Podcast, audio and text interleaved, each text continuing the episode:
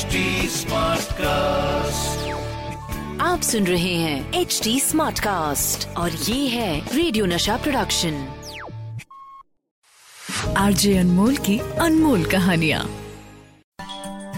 अनमोल की अनमोल कहानी। बात होगी शरिंग फिंसो की।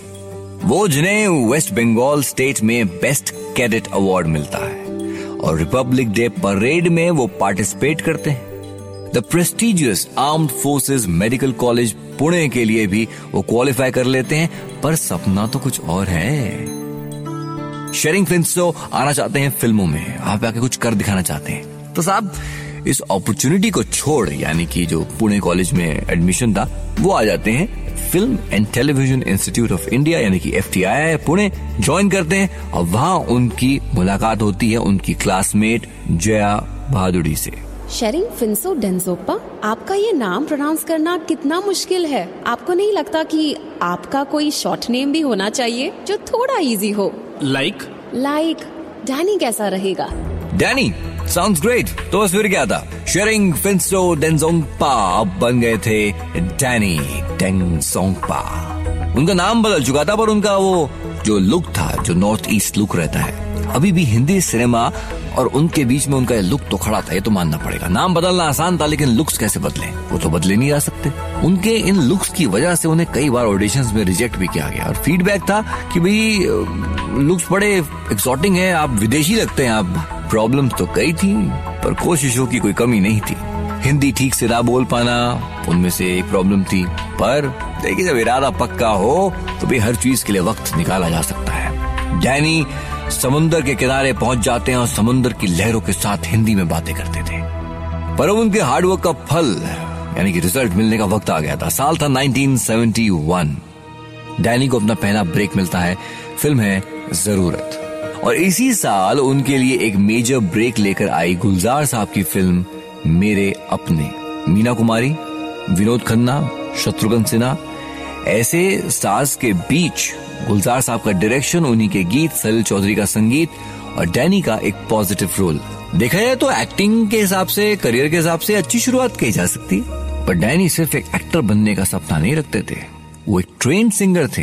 प्लेबैक सिंगिंग में भी हाथ आजमाना चाहते थे। साल है 1972 फ़िल्म है ये गुलस्ता हमारा। डैनी को वो हासिल हुआ जिसका सपना एक, एक स्ट्रगलिंग सिंगर डैनी देख रहा था। पहला सिंगिंग ब्रेक मिलता है और वो कौन देते हैं? एस डी बर्मन अच्छा साहब, गाना जो है वो डुएट है। और उस डुएट गाने में उनके साथ गाना गाने वाली Lata Mangeshkar. Dream come true S D Burman Lata ji, Hindi film industry में आपका पहला गाना, यानी कि शोहरत की गारंटी या चाबी हाथ लग गई। फ़िल्म के डायरेक्टर आत्माराम ने डैनी को इस फ़िल्म में नागा रेबल का एक रोल दिया, जो नागा विद्रोही रहते थे। नया नया स्टार्टअप है साहब तो हर रोल मायने रखता है। डैनी इस डिफरेंट रोल के लिए बड़े खुश थे। लेकिन इससे पहले कि वो खुशी को मना पाते डायरेक्टर साहब ने डैनी से कहा डैनी, सॉरी, अब तुम्हारा वो रोल सुजीत कर रहा है। तुम एक काम करो, फ़िल्म में एक नौकर का रोल है। अगर वो तुम कर लो तो तुम्हें मैं फ़िल्म में एक गाना गाने का चांस भी दूँगा। बस फिर क्या था? डैनी ने एस डी बर्मन के लिए लता जी के साथ गाया, लेकिन डायरेक्टर साहब ने फिर से गड़बड़ कर दिया यार। नौकर वाला रोल भी डैनी से छिन गया, जॉनी वॉकर के पास गया। डैनी के लिए बात मायूस करने वाली थी, पर फिर भी खुश थे। अजी सिंगिंग की बात जो चल पड़ी थी, वो भी एक बड़ा अचीवमेंट था। पर डैनी से उनका रोल छिनने के बाद अब डायरेक्टर साहब की नज़र उनके गाने पर थी। अब वो डैनी के गाए गाने को मन्नाडे की आवाज़ में डब करना चाहते थे। इस बार एस डी बर्मन ने डैनी का साथ दिया और कहा यह ये तो डैनी की आवाज़ में रहेगा। लेकिन मुश्किलों ने डैनी का पीछा नहीं छोड़ा। डैनी जो गाना गाया, उनकी हिंदी जो थी, वो अभी भी उसमें वो टच था नॉर्थ ईस्ट वाला। और, नागालैंड की जो कम्युनिटी है, उनको लगा कि गाने में उनके हिंदी बोलने के अंदाज का मज़ाक बनाया गया है। इस गाने के खिलाफ प्रोटेस्ट शुरू हुआ। एक तरफ़ फ़िल्म में उनके रोल छिन गए, पहला सिंगिंग ब्रेक मिला है उसमें भी हाय हाय के नारे। इसका रिज़ल्ट डैनी का वो गाना फ़िल्म से निकाल दिया गया। Heart breaking for Danny I know इस बीच डैनी को एक राहत वाली खबर मिली। उनको पहला सबसे पावरफुल नेगेटिव रोल मिला। 1973 की फ़िल्म थी बी आर चोपड़ा की। फ़िल्म का नाम था धुंध। एक suspense, murder mystery, Navin Nischol Zeenat Aman Sanjay Khan, Ashok Kumar, इन सब कोस्टार्स के बीच में एक फ्रस्ट्रेटेड हस्बैंड के रोल में डैनी कमाल करते हैं। डैनी को एक आइडेंटिटी मिलती है, एक विलन की। अच्छा ऐसा नहीं कि उनका सिंगिंग करियर खत्म हो गया है? एक मिनट। 1975 डैनी को मिलती है एक और अपॉर्चुनिटी मज़ेदार बात यह कि गाना पिक्चराइज भी उन्हीं पर है। इस बार म्यूज़िक डायरेक्टर वो हैं जिनके साथ काम करने का सपना हर नया सिंगर देखता था, यानी कि पंचम आर डी बर्मन। गाने को लिखा मजरू साहब ने और डुएट है तो डुएट में साथ कौन? डुएट में साथ आशा भोसले जी। तो भाई फ़िल्म का नाम काला सोना एंड फाइनली उनका डेब्यू हुआ as a singer on screen गाना बेहतरीन था पर कोई ऐसा लाइफ चेंजिंग गाना नहीं था डैनी के लिए जहाँ एज एन एक्टर उनकी जो है कह, कह सकता हूँ कि ऑफर्स मिल रहे थे गुड्डी चढ़ रही थी। इनफैक्ट साल 1978 में महेश भट्ट की ही फ़िल्म में डैनी को मौका मिला रफी साहब और किशोर दा के साथ गाने का।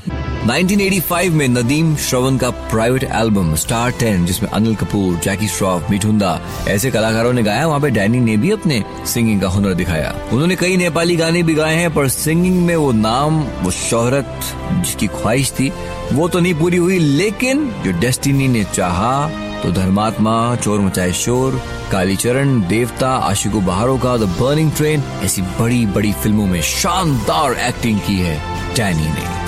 कौन भूल सकता है अग्निपथ का कांचा चीना?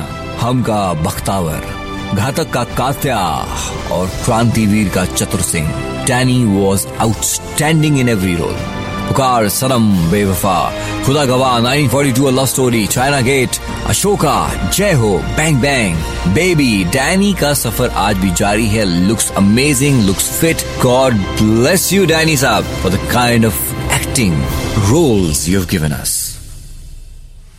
RJ Anmol की अनमोल कहानिया।